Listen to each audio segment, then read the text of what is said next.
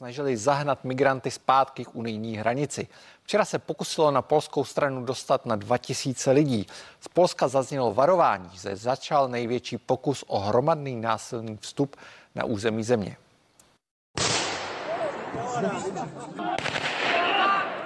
Tady vidíte běloruského vojáka s útočnou puškou AK-47 migrantům, kteří se chtěli vrátit zpět do běloruského vnitrozemí, střílí nad hlavou a bráním tak v pohybu.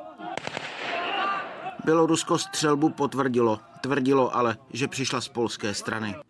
Namísto toho, aby se polské bezpečnostní síly pokusili pochopit situaci a pozvali obránce lidských práv na konzultace, vyvíjeli psychologický nátlak nasazením vrtulníků a použili slzný plyn. Podle polské policie byla v noci situace na hranicích klidná. Přes den se ale stovky migrantů opět pokusili překonat žiletkový drát a dostat se do Polska. Káceli stromy a kmeny pokládali na plot, aby mohli přelézt. Včera jsem mluvil s šéfem Evropské komise, s premiéry některých zemí.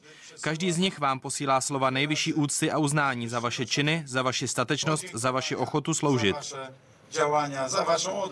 Konečným cílem migrantů zůstává Německo a ne Polsko. Evropská komise odsoudila Lukašenka a Brusel ale apeluje na Polsko, aby nedopustilo humanitární katastrofu. Přitom právě Bělorusové nechávají lidi na hranici umírat. Důkazem má být video, které natočili prorežimní novináři z Minsku. Nám нужно vráč. Ženšiny tam umírají. Tam už snímají náš. Od počátku krize na hranici už zemřelo 10 lidí. Unie v reakci na napjatou situaci pak dnes zpřísnila podmínky vydávání víz pro představitele běloruského režimu. Patrik Kaiser, CNN Prima News. Europoslanci Jiří Pospíšil a Ondřej Kovařík jsou mými dalšími hosty. Dobrý večer. Krásný večer. Dobrý večer. Pane Pospíšile, je normální, aby se něco takového odehrávalo na vnější hranici Evropské unie a to na té hranici, kde jsme v minulosti nebyli zvyklí výdat takové problémy? Toto je zcela mimořádná situace. Poprvé zde přímo jeden ze států organizuje útok na Evropskou unii, na Polsko jako jeden ze států Evropské unie skrze uprchlíky. Jedná se o formu hybridní války, chce tedy hybridního útoku a je třeba na to reagovat. Toto není běžný v vozovkách tok uprchlíků, kteří se chtějí dostat do Evropské unie. Toto je v zásadě útok Běloruska podporovaný a organizovaný putinovským režimem. A je třeba tedy v této věci být mnohem více ostražitý, než kdyby na té hranici stáli uprchlíci, kteří by sami bez popouzení cizí země chtěli vstoupit na území Evropské unie.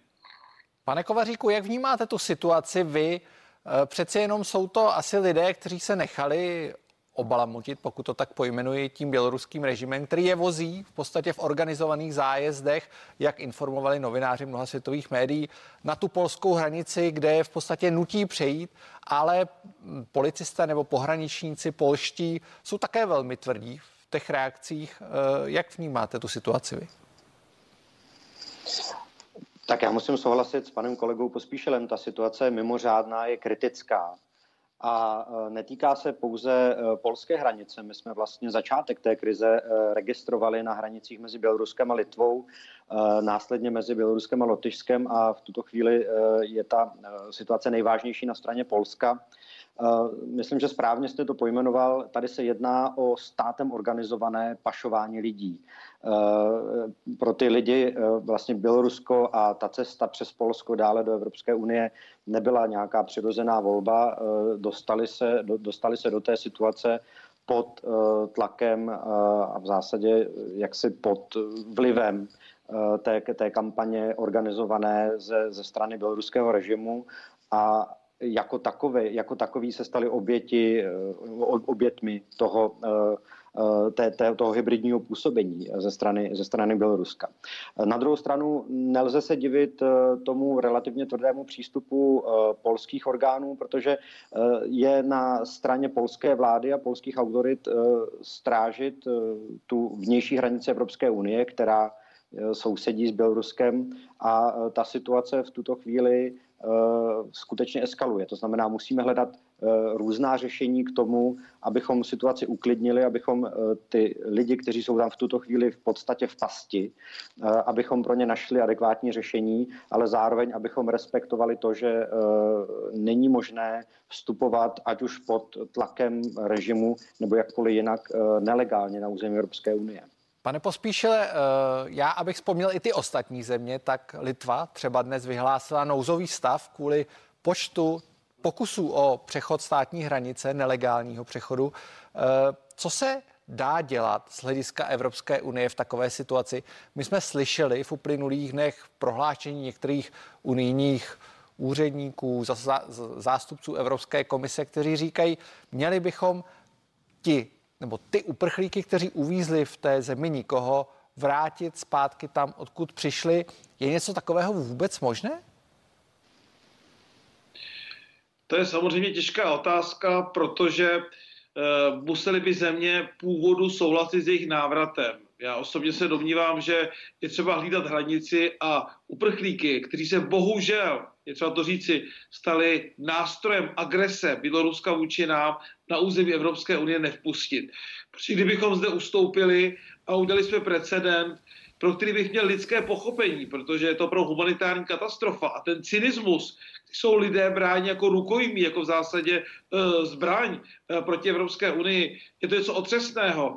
Tak já si myslím, že nemůžeme ustoupit, že kdybychom ustoupili a ty uprchlíky přijali, vznikl by precedent, který by potom ostatní diktátoři a autoritáři používali v tlaku na Evropskou unii.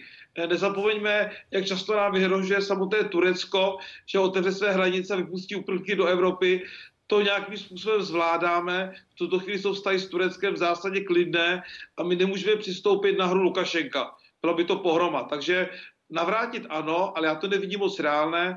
Já si myslím hlavně nevpustit na území Evropské unie a na druhou stranu poskytnout případnou humanitární pomoc, tak aby ti lidé přežili na daném, eh, řekněme, běloruském území. Je to možná podle někoho tvrdé, ale opět opakuji, toto je hybridní válka. Toto nejsou dobrovolní uprchlíci, kteří přišli eh, podle své vůle dobrovolně na hranici Evropské unie. Bylo jim to nabídnuto cynicky ze strany běloruského režimu, byli přivezeni běloruskými aerolinkami z celého světa do Běloruska a byli takto dopraveni na hranici. Stali se tak nástrojem, a, řekněme, zbraní proti Evropské unii a my v té věci nesmíme podle mého názoru ustoupit. Pane Kovaříku, myslíte si, že existuje šance, jak zabránit Alexandru Lukašenkovi v tom jeho konání, že existuje šance, jak, když to řeknu poměrně tvrdě, potrestat Bělorusko za to jeho současné chování, kdy posílá skutečně uprchlíky na vnější hranici Evropské unie? Já myslím, že jedna z těch cest je to, co tady padlo, eh, v podstatě nekompromisní přístup z hlediska eh, ochrany vnější hranice, z hlediska toho, zdali je možné nebo není možné jak, jakkoliv ustoupit takové organizované, eh, organizované akci a, a následně k tomu přidat další nástroje, které máme eh, v rámci svého repertoáru.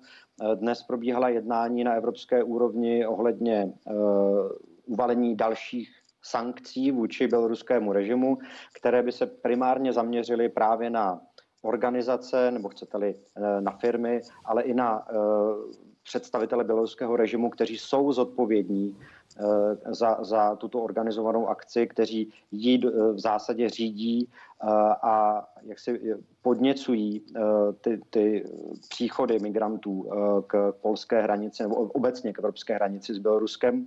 A to si myslím, že je, že je další z těch, z těch kroků, které, které je potřeba, potřeba dělat. Za normálních okolností, a jak si vypichují to slovo normální, by bylo možné o takové situaci jednat. Eh, ale eh, Lukašenko a běloruský režim není ochotný k jednání a není ochotný jak si jakkoliv řešit tu, tu zájemnou situaci. A v tu chvíli si myslím, že ze strany Evropské unie musí přijít zejména a především razantní kroky. Pane Pospíšile, ono se to ovšem netýká plně Evropské unie, nebo nejenom Evropské unie se celá ta záležitost týká a týká se i Severoatlantické aliance, protože Donald Tusk, bývalý premiér polský mimochodem, vyzval, aby na to aktivoval takzvaný článek 4, což je článek, který aktivuje ve chvíli, kdy je nějaký členský stát pod tlakem v nějaké nebezpečné situaci. Myslíte si, že je skutečně čas, aby i na to sáhlo k takhle silnému signálu? Já se domnívám, že to musí být na rozhodnutí polské vlády. Ona musí zvážit, nakolik je schopna situaci zvládat sama, anebo nakolik eh, požádá své spojence v rámci NATO, aby se aktivizoval článek 4 a NATO jako takové vstoupilo do hry. Já bych to určitě doporučoval, nebránil bych se tomu, ale nechci tady radit našemu severnímu sousedovi, eh, zda zatím to zvládá ta země sama, řekněme s morální podporou okolních států, třeba německý ministr vnitra Zehofer vyjádřil velkou morální podporu polskému postupu, Česká republika vyjádřila podporu, a nebo jestli už nastala doba, abychom pomohli i materiálně, řekněme případně vojensky. Takže je to na rozhodnutí polské vlády, pokud polská vláda požádá o pomoc, pak jsem přesvědčen, že už zde nastala situace daná v zakladající listině NATO, článek 4, kdy ostatní státy musí poskytnout eh, svému kolegovi další členské zemi pomoc. Tady zkrátka opravdu je hybridní válka, útok Běloruska podporovaný Putinem vůči Evropské unii, vůči v tuto chvíli Polsku, eh, případně i vůči Litvě a je nutné reagovat. Pane Kovaříku, vy byste podpořil přesně to, co říká pan Pospíšil, že by na to mělo aktivovat ten článek 4? Podle mého názoru ta debata o zapojení Severoatlantické aliance a využití těch nástrojů, které má, je v tuto chvíli na místě. Znovu připomínám, že se ta situace netýká jenom Polska, které řekněme, se svými bezpečnostními složkami a s těmi prostředky, kterými, kterými disponuje, tuto chvíli situaci zvládá, ale ta situace se týká i dalších spojenců, například Litvy nebo Lotyšska, které jsou v úplně jiné situaci a myslím si, že eh, ta debata v tuto chvíli smysl má. Souhlasím s tím, že o, o tom finálním rozhodnutí nebo ten impuls k tomu finálnímu rozhodnutí musí určitě dát eh, ta konkrétní vláda, ale na druhou stranu, a tam si myslím, že to se může řadit mezi ty radikální nebo razantní kroky, už jenom fakt, že se na to uh, aliance jako taková bude tou situací zabývat, uh, může vyslat poměrně jasný signál směrem k Bělorusku, případně k Rusku, že nejsme v tuto chvíli ochotni v, tom, v tomto ohledu dělat kompromisy a že tu situaci bereme velmi vážně. Tak já vám oběma děkuji za rozhovor a přeji hezký večer. Děkuji za pozvání a hezký večer přeji také. Děkuji. Pěkný večer vám, děkuji.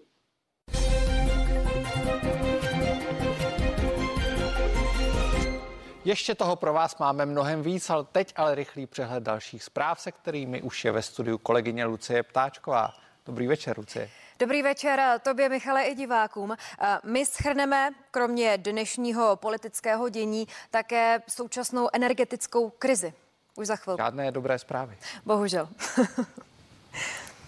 Prezident Miloš Zeman pověřil Petra Fialu, šéfa ODS a lídra koalice Spolu, aby vyjednával o nové vládě. To by nemuselo trvat nějak dlouho. Fiala už totiž podepsala s ostatními partnery koaliční smlouvu a mezi jednotlivé strany už jsou rozdělená i ministerstva. Věci se daly do pohybu. Od chvíle, kdy prezident Miloš Zeman prostřednictvím videokonference hovořil s Petrem Fialou, uběhlo jen pár dní a prezident udělal zásadní krok k sestavení nové vlády.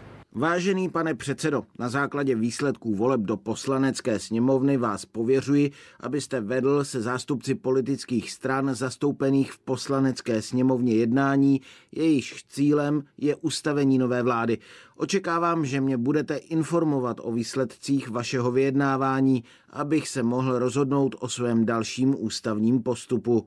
S pozdravem Miloš Zeman, prezident republiky.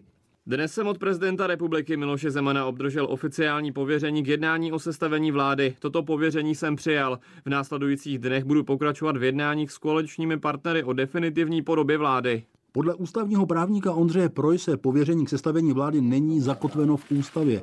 Jde prý o praxi, která se používá, když není jasné, kdo a jak sestaví novou vládu. Nerozumím tomu, proč prezident přistoupil k tomu pověření, když vlastně Petr Fiala tu vládu už mezi tím v zásadě dojednal Ústavní povinností prezidenta je přijmout demisi končící vlády a jmenovat nového premiéra, který sestaví většinovou vládu. To by mohlo být ještě do konce tohoto týdne.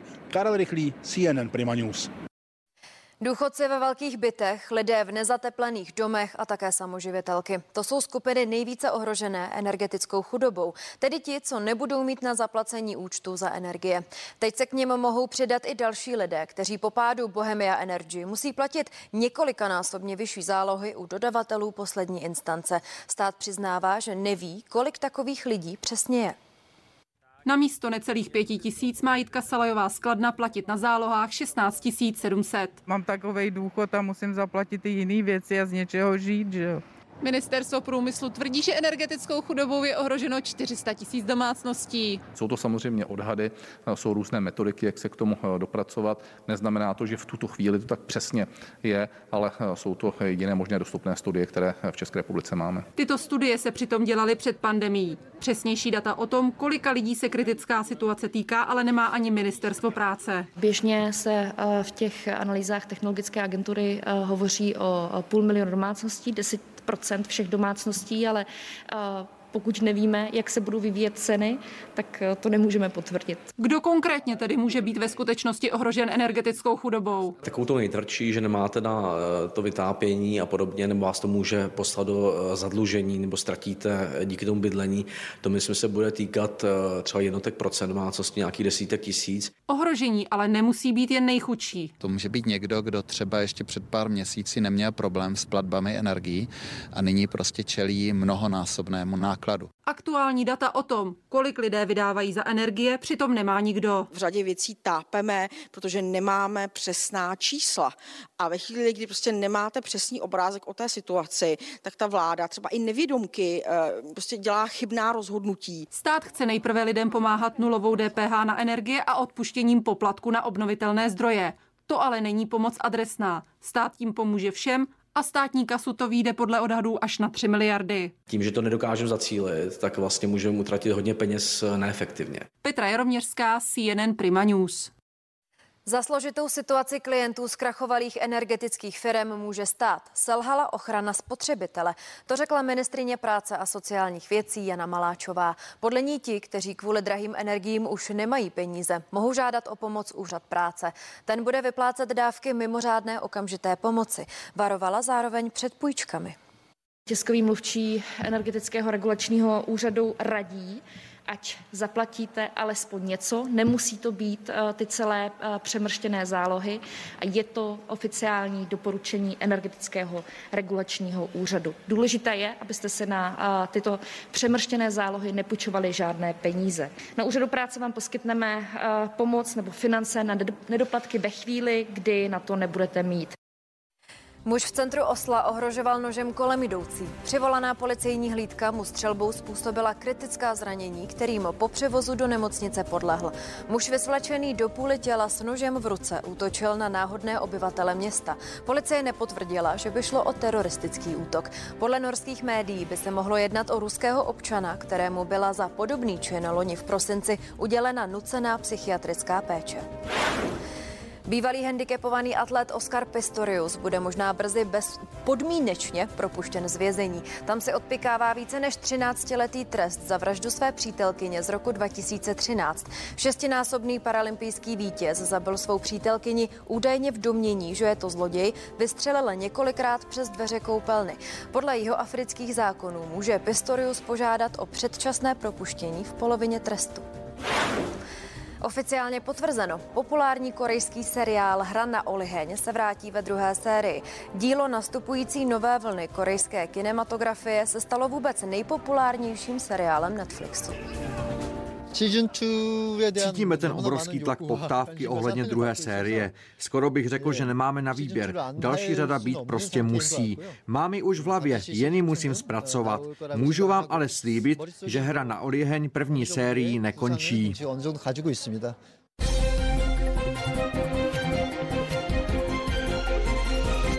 Nestává se často, aby si vláda a premiér Andrej Babiš osobně vyslechli tak ostrou kritiku. Dnes se konal s ním Svazu průmyslu a dopravy a jeho prezident Jaroslav Hanák kabinet rozhodně nešetřil. Trh práce podle něj neexistuje a vláda selhala třeba i v podpoře přijímání zahraničních pracovníků. Andrej Babiš tyto výhrady rezolutně odmítl. Podívejte se. Chci jenom říct, že to byla koaliční vláda, nevyrovnaná vláda, jeden silný partner, druhý slabý partner a nad to královal špičkově premiér díky svým PR-ovým schopnostem. Víc vládě říkat nebudu, to si Andrej vyhodnotí sám. Minister školství, ten se mi vyhýbá, ten by stejně nepřišel nikdy. Dámy prominou, trh práce je největší průser české ekonomiky. Říkám to natvrdo a nahlas, protože je to pravda. Pan premiér žádnou poslední době, ani Větnam, ani Jižní Korea. Já vím, že tam byla covid, ale měl se vybrat jinou zemi. A teď už jenom do závěru možná minutu, jenom pak Andrejovi taky dej. Andrej teď promine, protože to bude velká věta. Dámy a pánové, přežili jsme dvoje okupace. Srdce mě bolí, stálo to životy největších dcer a synů národa. Přežili jsme i finanční krizi. První moje generace, která zažila krizi. Zvládli jsme ji. Zvládáme, doufám, Adame, že zvládneme covidovou krizi. A teď Andrej, promiň, Adame, teda Adame. Andrej, promiň. Přežili jsme a zvládli jsme i tvoji vládu. Mám 30 minut, protože on měl pět navíc. Ty měl, neměl, a já jsem měl neměl. 25 a 25 a 5 je 30. Začínal v 17. Já za to. Začínal Takže, v 17. No, takže dámy a pánové, dobrý den. No, já jsem od pana prezidenta na rozlučku čekal něco lepšího, ale on se nezměnil, takže tady odzněla kritika, myslím, že nespravedlivá. A jeho první věta byla, pravda vítězí. No tak nevím kdy, ale to nechci o tom tady moc mluvit. Okomentujeme to s Petrem Bartoněm, hlavním ekonomem ekonomické investiční skupiny Natland. Dobrý večer. Krásný večer. Moje první otázka se týká toho, co mohli diváci, a my jsme to viděli ve studiu také. Co se stalo? Je to nějaká spoura podnikatelů? Je to snad signál, že podnikatelé jsou na vládu tak naštváni, že už ani lidé jako Jaroslav Haná, který má s vládou a s každou vládou velmi dobré styky, už se prostě neudržel? No tak vždycky, když máte ekonomické problémy a považujete někoho za strujcem těch ekonomických problémů, no tak si to s ním chcete vyříkat. Potom bude otázka, jestli k tomu máte dostatek odvahy, jestli k tomu příležitost kdyby byl výsledek volební jiný, možná, že by i dneska ta retorika byla jiná, nevím, ale to se spíš asi by měl posoudit politolog. Já se zeptám na čistě ekonomickou věc. On hodně, Jaroslav Hanák, mluvil o nedostatku pracovníků na trhu. Hovoří, on hovořil v tom projevu, který jsem si pouštěl před vysíláním, o 360 tisících lidech. Často politici říkají, že to číslo je přehnané, že je ve skutečnosti mnohem menší. Vy jste ekonom, tak byste nám mohl říct, jak to ve skutečnosti je? Vždycky vám chybí tolik lidí, kolik jste ochotní zaplatit.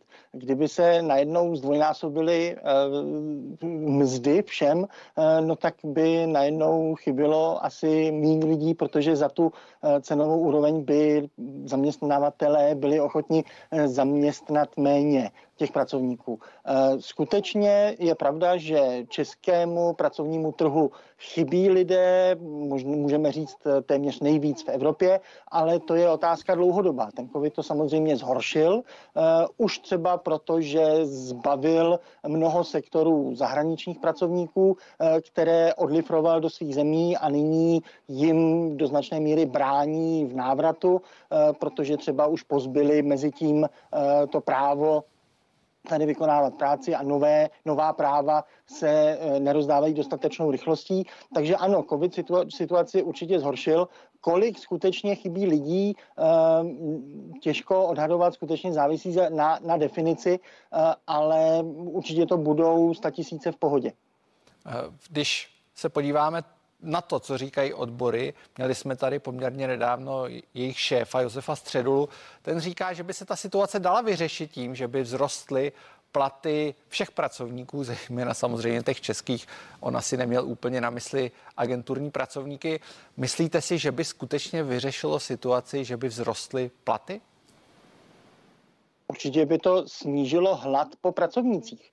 Jak jsem říkal, těch 336 můžete, tisíc můžete chtít eh, zaměstnat při současných platech. Kdyby se platy zvýšily, no tak by ne každý chtěl za ten vyšší plat eh, tolik eh, zaměstnanců zaměstnat. To znamená, že bychom mohli samo o sobě snížit tu poptávku. Zároveň by se mohla teoreticky zvýšit nabídka, ale tam skutečně není moc kde brát, pokud mluvíte tedy o čes, čes, českých pracovnících, protože máme nadále jednu z nejnižších nezaměstnaností v Evropě.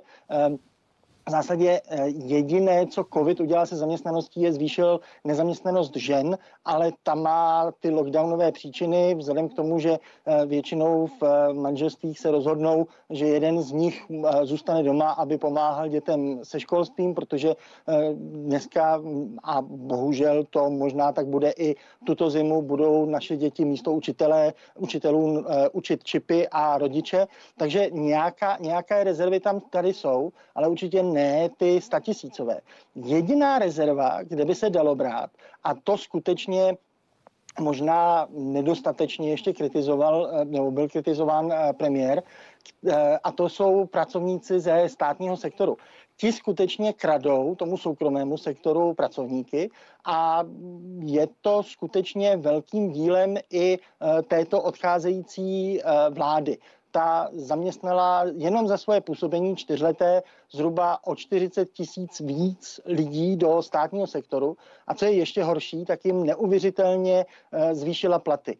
Do eh, první vlády eh, současného odcházejícího premiéra platilo po téměř celou historii České republiky, že si v soukromém sektoru lidé vydělávali víc než ve státním když se teďka ta poslední vláda ujímala své role, tak uh, už si lidé ve státním sektoru vydělali uh, zhruba o 12 tisíc ročně víc a nyní si ve státním sektoru vyděláte o 60 tisíc ročně víc. No tak potom je těžké uh, odolat té nabídce ze státního sektoru a jít místo toho pracovat do soukromého. A to, aby se státní pracovníci platili více než v soukromém sektoru, to je skutečně do značné míry bezprecedentní situace. Eh, Jana Maláčová, nicméně, eh, když se tady postavím do role opozice proti vám, Jana Maláčová říká, eh, že to, že rostou více platy ve státním sektoru než v tom soukromém a jsou vyšší poměrně už výrazně, tak je ve výsledku tahounem těch platů, že ve chvíli, kdy jsou vyšší, tak táhnou ten soukromý sektor, který pak musí navyšovat ty platy, aby stačil tomu státnímu. Já si o tom nic nemyslím, jenom říkám, tohle je její argument myslíte si, že je pravdivý? Eh, není je to argument eh, do značné míry neposkvrněný ekonomii jako takovou, protože samozřejmě pokud napumpujete více peněz do ekonomiky a je vlastně jedno, tak ano, v první řadě ty extra peníze zvýší, zvýší spotřebu. Nicméně to je to poslední, co potřebujete, zvyšovat poptávku, když nemáte ty lidi, kteří by tu výrobu eh, zajistili. Potom to skutečně povede eh, k tomu, že eh, ty extra platy ze státního sektoru jenom se skutečně propíší do přidané inflace, Eh, kterou tady eh, zažíváme, to znamená částečně je tak, také způsobena nebo spolu způsobena vládou. Eh, takže ten argument to, že tady státní sektor nějakým způsobem zachraňuje tu ekonomiku tím, že platí svým lidem více a ti potom roztáčejí ta kola ekonomiky, to byl argument možná použitelný ve 30. letech minulého století, kdy skutečně jsme tady měli krizi, která byla dána nedostatkem poptávky ale my dneska máme krizi do značné míry a o tom mluvil i pan předseda Hanák eh, z nedostatku nabídky a tu nevyřešíte tím, že posílíte poptávku. Potom ten problém ještě zhoršíte. Vy už jste říkal, že tady máme i po dlouhé době velmi rychlou inflaci, velmi rychlý růst potřebitelských cen. Eh, myslíte si, že to bude mít vliv na zaměstnanost a myslíte si, že to bude mít vliv na výši platů? Protože přeci jenom dá se asi očekávat, že přijdou odboráři v tuto situaci poměrně nevýhodnou pro všechny a řeknou si o zvýšení platů. No a to je přesně ten uh, začarovaný kruh uh, té očekávané inflace, kdy uh, zejména ve státním sektoru, tam se to obhajuje nejlépe. Podívejte se, my musíme našim zaměstnancům přidat jenom kvůli tomu, že je tady inflace a musíme ji oni ochránit, tak jim přidáte. Přidáte jim ještě o to víc, než se přidává v soukromém sektoru, takže ty nůžky se dále rozdělují o to více lidí vám bude chtít namigrovat do toho státního sektoru, o to méně lidí bude k dispozici v tom soukromém, které, který ty, všechny ty spotřební statky, které potom ten bohatý státní sektor chce spotřebovat, musí vyrobit. To znamená, bude zase ještě dražší výroba, bude ještě vyšší poptávka od těch dobře placených státních zaměstnanců. Já neříkám, že celá eh, inflace je daná státními zaměstnanci, pořád je jich menšina, ale když se ptáte na to zvyšování, tak ano, i toto je příčinou toho fenoménu očekávané inflace, proti kterému tolik bojuje Česká národní banka těmi svými šokovými zvýšeními úrokových sazeb. Protože když se bude zvyšovat všude v očekávání inflace, no tak potom inflace přijde, i kdyby nakrásně všechny ty ostatní příčiny inflace, inflace už pominuly. Prostě jenom proto, že je očekáváte, zapíšete si je do svých pracovních smluv, stát o to více zvyšuje eh, nejenom svoje platy, ale budeme svědky i zvyšování, extra zvyšování důchodcovské eh, eh, důchodů, které budou navýšeny o nějakých těch 5% inflace, ještě navíc k tomu, co jim bylo extra přidáno odcházející vládou, takže skutečně ten státní sektor do značné míry pomáhá tomu roztáčení té očekávané inflace.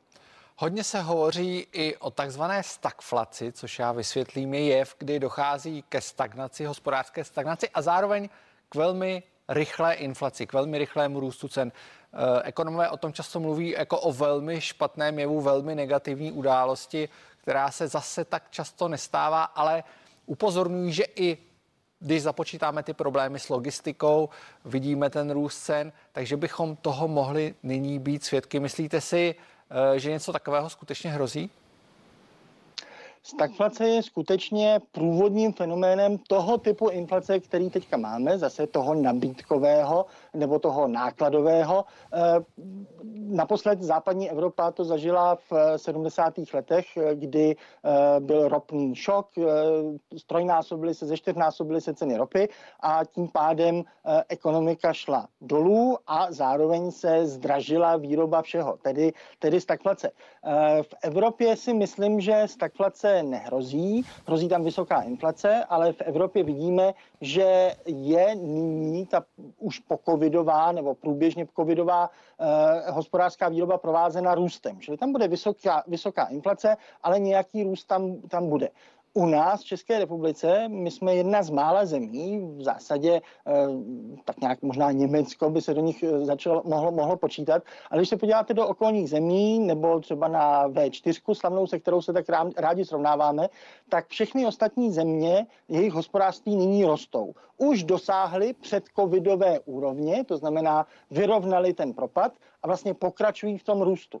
Eh, my jsme měli velký propad na začátku toho covidu a od té doby máme růst 0,0 nic. To znamená, my jsme jedna z těch skutečně hrstky zemí, eh, která ještě nedohnala ani ty covidové ztráty a tam stačí skutečně dvě za sebou jdoucí eh, čtvrtletí, kdy budeme mít eh, propad, eh, což bohužel z těch posledních čtvrtletí není zas tak výjimečné v České republice a z definice už máte stagnaci, dva za sebou jdoucí kvartály propadu a spojenou s inflací. Takže ano, pro Českou republiku je stagflace mnohem větším problémem než pro zbytek Evropy a problém se stagflací je hlavně ten, že nemáme ekonomických moc nástrojů, jak ji řešit. Já vám moc krát děkuji za rozhovor a přeji hezký večer. Hezký večer.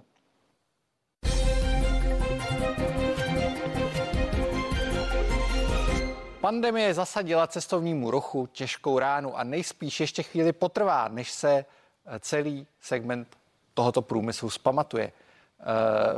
Já se omlouvám za mírné technické problémy. Zájem o ubytování v Česku v létě sice stoupl, ale pořád se nedostal na předcovidovou úroveň. Vyplývá to z čerstvých dat statistiků. Kde jsou příčiny a kdy bude Česko znovu lákat davy? Nejen o tom se budu bavit s Tomášem Prouzou, prezidentem Svazu obchodu a cestovního ruchu. Dobrý večer.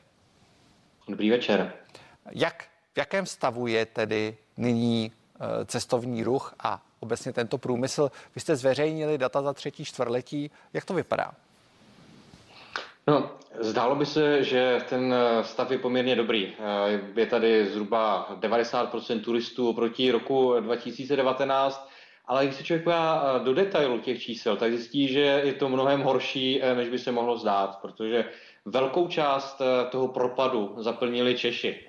Oproti roku 2019, tomu předkrizovému, českých hotelích přes léto eh, strávilo eh, svůj nějaký čas, ale 29% Čechů víc než eh, v minulosti.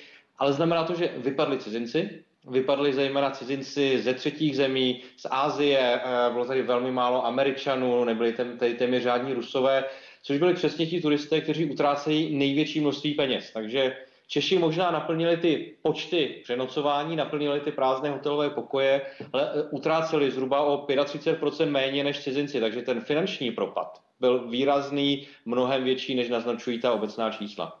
A kde je ten propad největší? V, jaký, v, jakých, v jakých částech republiky? Je to pořád Praha, která dostala asi během toho prvního roku 2020 největší ránu?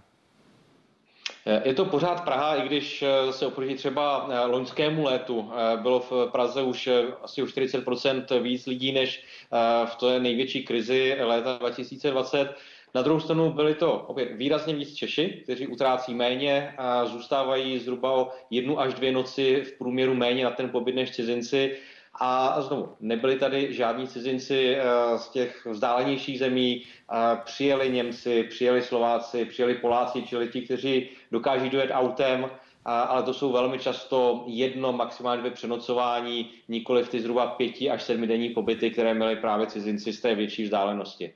Já jsem se koukal do těch statistik. Eh, tam je zajímavý fenomén, že roste počet nebo výrazněji roste počet strávených nocí v hotelích a naopak klesá počet strávených nocí v malých penzionech a v apartmánech.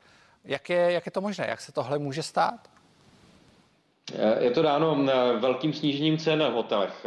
Přece jenom letos v létě, zejména v těch oblastech, které byly velmi postižené, jako je Praha, tak ty ceny byly na neuvěřitelně nízké úrovni.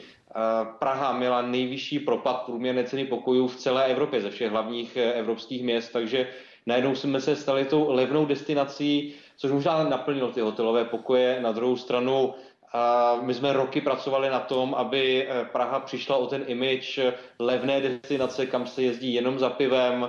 A teď jsme se k tomu imidži trošičku vrátili, takže teď eh, bude potřeba, aby i ve spolupráci se státem jsme dokázali rozjet eh, poměrně důrazné reklamní kampaně, připomenout možná už teď na Vánoce a chystáme jednu kampaň právě na advent na Vánoce, v Praze, měla být, být to postaveno právě na tom, že to bude o kvalitním pobytu, o kultuře, nikoliv o tom, že člověk přijede, levně se nají, levně se napije, to je image, kterého se musíme zbavit, protože jinak ty ceny nedokážeme vytáhnout zpátky nahoru.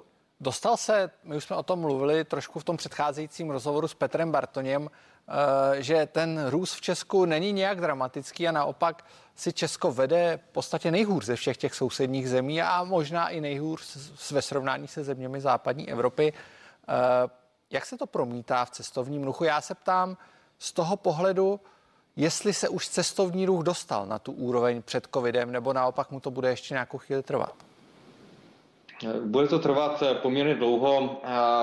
Přece jenom Praha, eh, Český Krumlov, Lázně eh, jsou hodně závislé právě na turistech eh, z těch mimoevropských destinací. A je vidět, že minimálně Amerika už se otevírá, byla tady už nějaká zajímavá skupina Američanů přes léto, ale stále chybí Aziati a nevypadá to, že se sem turisté z Asie vrátí dřív než někdy možná na Velikonoce příštího roku problémy stále, co se mají Rusové, ta další eh, důležitá klientská skupina, která živila uh, velkou část turistického ruchu v Praze nebo v Krumlově nebo v Českých lázních. A, a to, co bude ale dlouhodobý problém, tak bude opravdu dokázat potom ty lidi, pokud se vrátí, tak dokázat obsloužit, protože cestovní ruch je vlastně segment ekonomiky, který přišel o nejvíc zaměstnanců. Řada lidí odešla do jiných segmentů ekonomiky a nedokážeme sem přitáhnout ani zaměstnance na ty pomocné práce z ciziny, protože stát pořád blokuje větší příliv eh, pracovníků eh, z Ukrajiny, z Moldávie, z dalších zemí.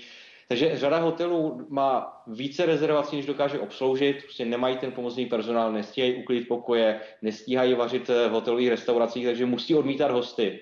A i proto je ten restart české ekonomiky o tolik pomalejší než téměř všude jinde, protože obecně české firmy mají zakázky, ale nemají lidi, kteří by je dokázali vyrobit. Máte představu, kolik těch lidí chybí? My jsme se bavili o tom, že na celém trhu to může být 360 tisíc pracovníků. Eh, jak velký poměr je to v případě cestovního ruchu na tom celkovém čísle? Eh, v cestovním ruchu a, v gastronomii, když to spojím ty dva segmenty, tak eh, chybí dneska zhruba 20-20 tisíc lidí, které bychom zoufale potřebovali, abychom dokázali obsloužit vůbec tu dnešní poptávku. A kdybychom se vrátili k tomu, jaká čísla byla v roce 2019, tak bychom potřebovali zhruba 45 až 50 tisíc zaměstnanců z ciziny, abychom dokázali opravdu normálně fungovat, abychom nemuseli nutit lidi pracovat výrazně nad rámec běžného průměru a, a samozřejmě i to, jaký je nedostatek lidí, velmi rychle táhne eh, nahoru mzdy, takže vede to k dalšímu zvyšování cen a, a pro řadu zákazníků, že to hodně na hraně. Eh, jak to vypadá s tou infrastrukturou? Protože třeba v centru Prahy se mluví o tom, že tam zkrachovala skutečně každá druhá restaurace. Eh, nechybí teďka ty kapacity, i když jsou ty čísla o něco menší? Eh, kapacity úplně nechybí, protože jsou restaurace, které zkrachovaly, ale na řadě míst se objevila nová restaurace, nový koncept vlastně jediný, kdo nedokázal přežít, tak byli eh, ti, kteří se soustředili stoprocentně na turisty, neměli zájem o českého zákazníka, dlouhé roky jim to fungovalo. Já to nekritizuju, prostě byl to business model, který pro ně dával dlouhodobý smysl, ale buď to ti, kteří se nedokázali přeorientovat, nebo kteří byli opravdu v tom nešťastném jako centru, centru Prahy, eh, kam běžný člověk úplně nechodí, tak eh, ti samozřejmě problém mají a řada z nich ještě neotevřela. Platí to ostatně i pro řadu hotelů. Tady pořád je zhruba třetina hotelů v eh, Praze, které jsou buď to částečně nebo úplně uzavřené a nepočítají s tím, že by ty kapacity rozjížděly dřív než na Velikonoce příštího roku a jenom za podmínky, že už bude otevřeno cestování i z Ázie a z Ruska. Já vám moc krát děkuji za rozhovor a přeji hezký večer. Díky moc a díky všem, kteří jezdí po Čechách. Ještě pro vás máme jedno téma. Prezidentské volby ve Francii budou zásadní pro celou Evropu. Prezidenta Macrona v nich chce sesadit kontroverzní outsider, který jde v preferencích rychle nahoru. Za chvíli si řekneme víc.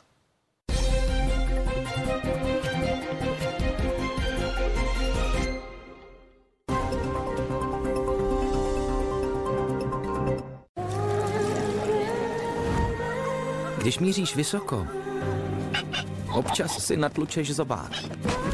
Když máš veliké plány, můžou se zhroutit jako domeček z karet. Ale je důležité jít si za svým. A když se tě někdo zeptá, proč, existuje jednoduchá odpověď. Proč ne? Na zdravě, Česko. Hluboko v kořenech zázvoru se skrývá tajemství oživení oslabených vlasů. Botanik Therapy Bio Zázvor a lesní med. Naše nejúčinnější revitalizační receptura v recyklovatelné lahvi. Biozázvor s lesním medem má sílu obnovující vitamínové kůry. Okamžitě vlasy revitalizuje a posílí. Botanik Therapy Bio Zázvor a lesní med. Od Garnier. Přirozeně. Janí, vážu to správně. Co s tou matkou? Vemi mečem nebo sekerou. Vemi sekerou.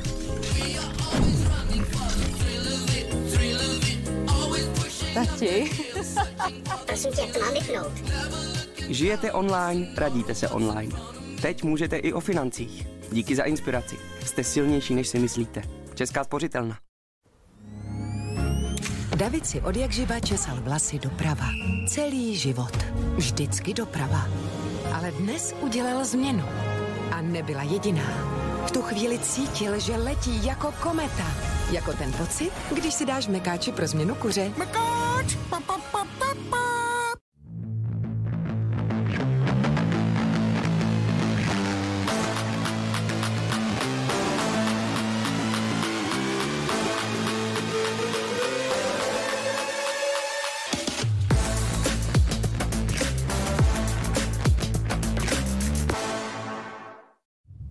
Produkty jsou nejlevnější. Ty levné? Ne. Ty levnější? Ne. Jedině ty, co jsou skutečně levnější. Od čtvrtka v Lidlu najdete kuřecí prsa v ceně 94,90 za 1 kg. Grepy 1 kg za 24,90 a anglickou či oravskou slaninu v ceně 11,90 za 100 gramů. Zapojte se s námi do sbírky Srdce dětem na pomoc rodinám s vážně nemocnými dětmi. Ahoj, já jsem Rixo. Víte, kdy je správný čas na životní pojištění, když máte větší zodpovědnost. Ale nejdřív si nabídky srovnejte na Rixo.cz. A proč na Rixo.cz? Protože to jinde nejde. Rixo.cz. Jediný opravdový online srovnávač životního pojištění. Tuhle část roku prostě miluju. Zútulněte svou ložnici ve vánočním stylu. Na Pavy můžete vybírat z tisíce obchodů na jednom místě. Zimní povlečení, deky, přehozy a krásné dekorace za super ceny. Pavy, vyhledávač nábytku. Tady mladý pán ve svetru právě řekl skvělý vtip, že existuje půjčka s úrokem už od 2,99% a že si může půjčit úplně na cokoliv. Třeba až 900 tisíc korun na 10 let. A to rovnou tady, z knihovny. Jenže on to žádný vtip není. No, opravdu není. Opravdu není. Zonky. Lidé lidem. Buďte středem pozornosti. S novým Hyundai Tucson přijíždí i jeho sportovní verze N-Line a také plug-in hybrid s dojezdem více než 60 km čistě na elektřinu. Tucson N-Line je nyní ještě dostupnější díky výkupnímu bonusu 40 tisíc korun a všem výhodným benefitům Hyundai. Hledám účet zdarma. Tvůj účet už na tebe čeká. V mobilu tě čeká. Ale? Žádná ale. Zdarma v mobilu. Bez podmínek. Nazdar. Čau. A, a abrakadrabraka, žádný účet zdarmaka. Náš účet můžete mít zdarmaka bez jakýchkoliv podmínek. Založte si ho třeba z aplikace a zkuste, co dalšího s námi pohodlně vyřešíte. Airbank i banku můžete mít rádi. Nová Sajos regenerační maska na vlasy.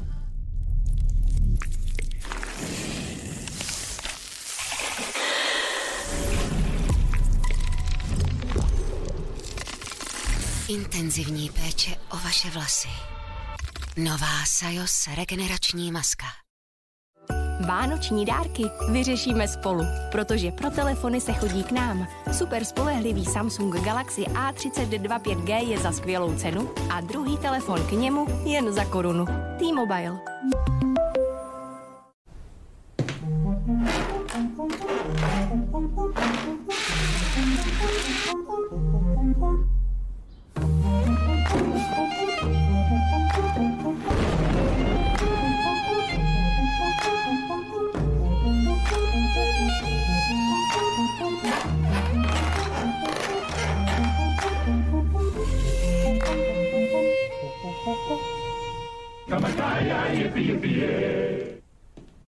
Pro půjčku můžete zajít do klasické banky, nebo si můžete vzít půjčku v Cofidis. S garancí nejlepšího RPSN. Cofidis. Výhodná alternativa k vaší bance. Taky máte pocit, že by to doma chtělo změnu? Astorio, proměna lusknutím prstu. A za hubičku. Máme pro vás robotický vysavač s mopem a další vychytávky do domácnosti za skvělé ceny.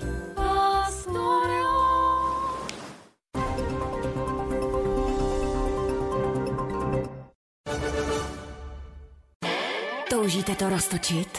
Inspiraci a erotické hračky na večer najdeš na www.erosstar.cz. Děláme sex zábavnější.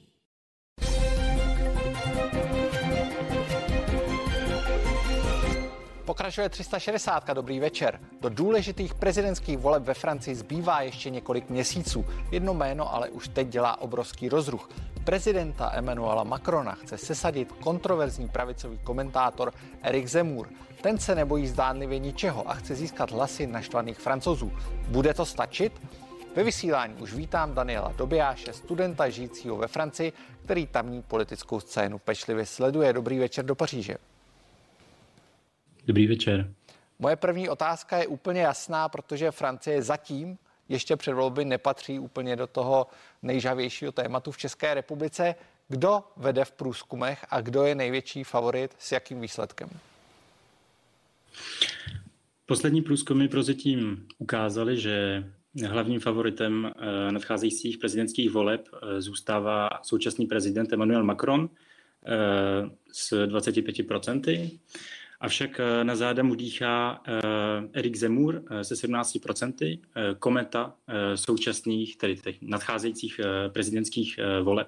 Protože ještě donedávna byl považován za outsidera, který dosáhne maximálně na 5% a mm, další současné průzkumy přisuzují už 17 a dokonce o procento překonal stálici krajní pravice Marine Le Penovou, která v současné době má jenom 16%.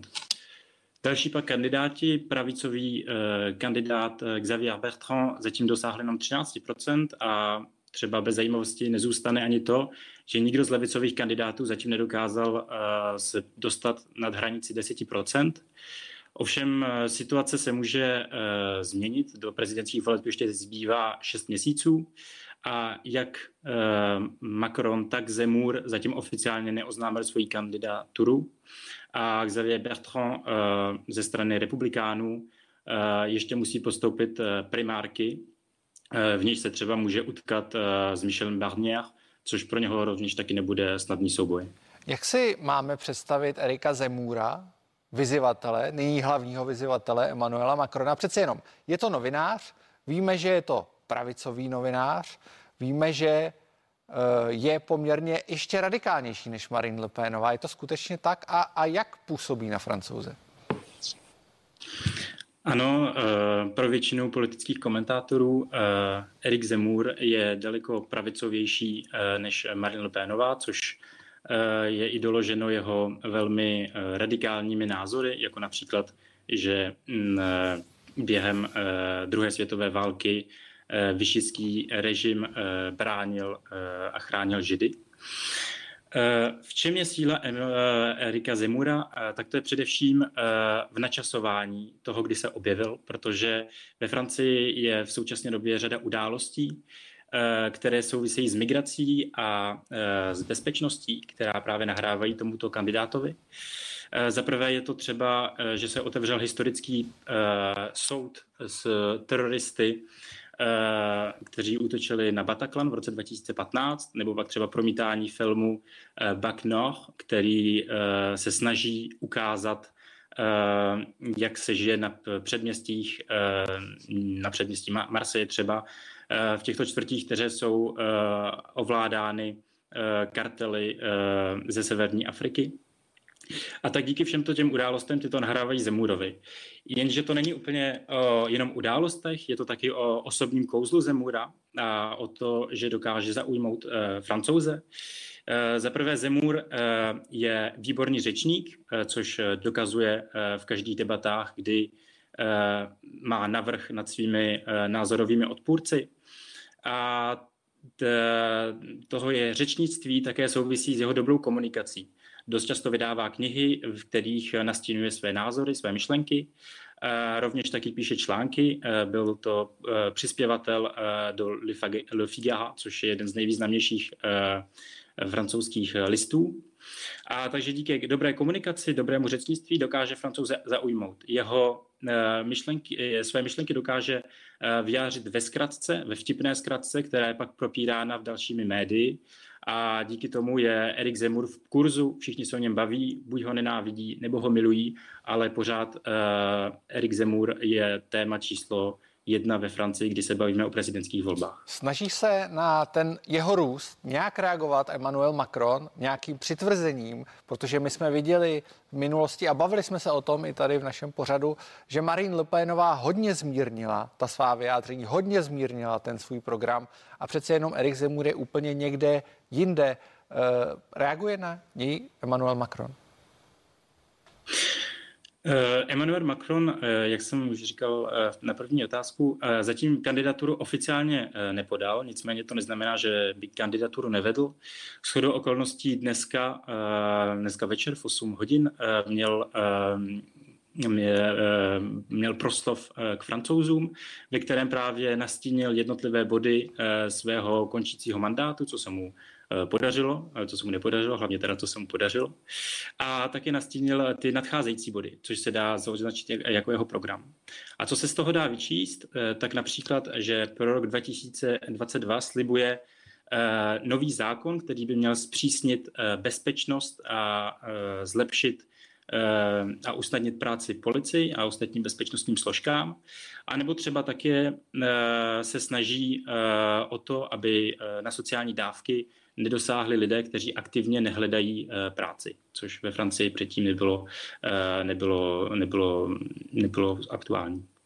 Což teda z toho můžeme mm, vyčíst je to, že Emmanuel Macron se snaží posunout doprava a díky tomu tak nepřenechat všechny pravicové voliče Zemurovi, ale snaží se o ně porvat s tím, že právě zpřísnil a, a zradikálnil trochu doprava svoji, svoji rétoriku. Jak reaguje Marine Le Penová? O ní se spekulovalo, nebo o ní se dlouho tvrdilo a dlouho to tak vypadalo, že to bude ona, kdo to dotáhne do toho druhého kola a že to možná bude ona, kdo po dlouhé sérii porážek ve druhém kole uspěje proti Emmanuelu Macronovi. Eh, eh, Marine Le Penová na to zareagovala, zareagovala podobně. To znamená, že se snažila opět přesunout a získat voliče krajní pravice. Marine Le Penová, která byla dlouhodobě pravice, extra, v radikální pravici, se postupem času snažila přesunout do středu pravice, ale tento politický kalkul si jí nepodařil, protože se od ní odklonili voliči právě krajní pravice, kteří přešli k Zemurovi. A teď se právě snaží udělat krok zpět a znovu se zalíbit těmto voličům a přejmout je od Zemura. Otázka, jestli to vyjde, protože Zemur nad ní má ve všech ohledech navrh. Lupénová působí bez energie, vyčerpaná, neviditelná. A když to Zemur představuje novou tvář, novou energii pro krajní pravici, která francouze dokáže zaujmout daleko lépe než právě Lupénova. Jak to vypadá? My jsme mluvili o průzkumech v prvním kole. Jak to vypadá? Jsou, existují vůbec nějaké průzkumy na to druhé kolo? Jak by to dopadlo střetnutí Emanuela Macrona s Erikem Zemurem? Ano, průzkumy na druhé kolo samozřejmě existují a ve všech průzkumech vychází Macron jako vítěz. Ono ve Francii je zvykem, že když se do druhého kola prezidentských voleb, kde tedy proti sobě stanou dva nejlepší kandidáti z prvního kola, a když jeden z kandidátů je z extrémní pravice, tak se celá politická scéna spojí právě za toho druhého kandidáta a utvoří jakýsi blok, aby krajní pravice, aby představitel krajní pravice se nestal prezidentem. Což průzkumy ukazují, že by se toto mělo stát i tentokrát. Otázka ovšem je, do jaké míry Macron dokáže sjednotit celé politické spektrum, protože levice ho celý mandát kritizuje za to, že je spíš prezidentem bohatých, že lpí na pravicové politice a tak se o něho postupně odklání. Nicméně prozatím, kdyby se v druhém kole setkal Macron právě se, se Zemurem, tak by právě asi došlo k tomuto bloku a Macron by vyhrál. Tak Dane, já vám moc krát děkuji za rozhovor a přeji hezký večer. Dobře, děkuji, nasledanou. My jsme na konci. Děkuji, že jste sledovali dnešní 360 a dívejte se i zítra. To tady bude kolegyně Pavlína Wolfová. Přeji hezký zbytek večera.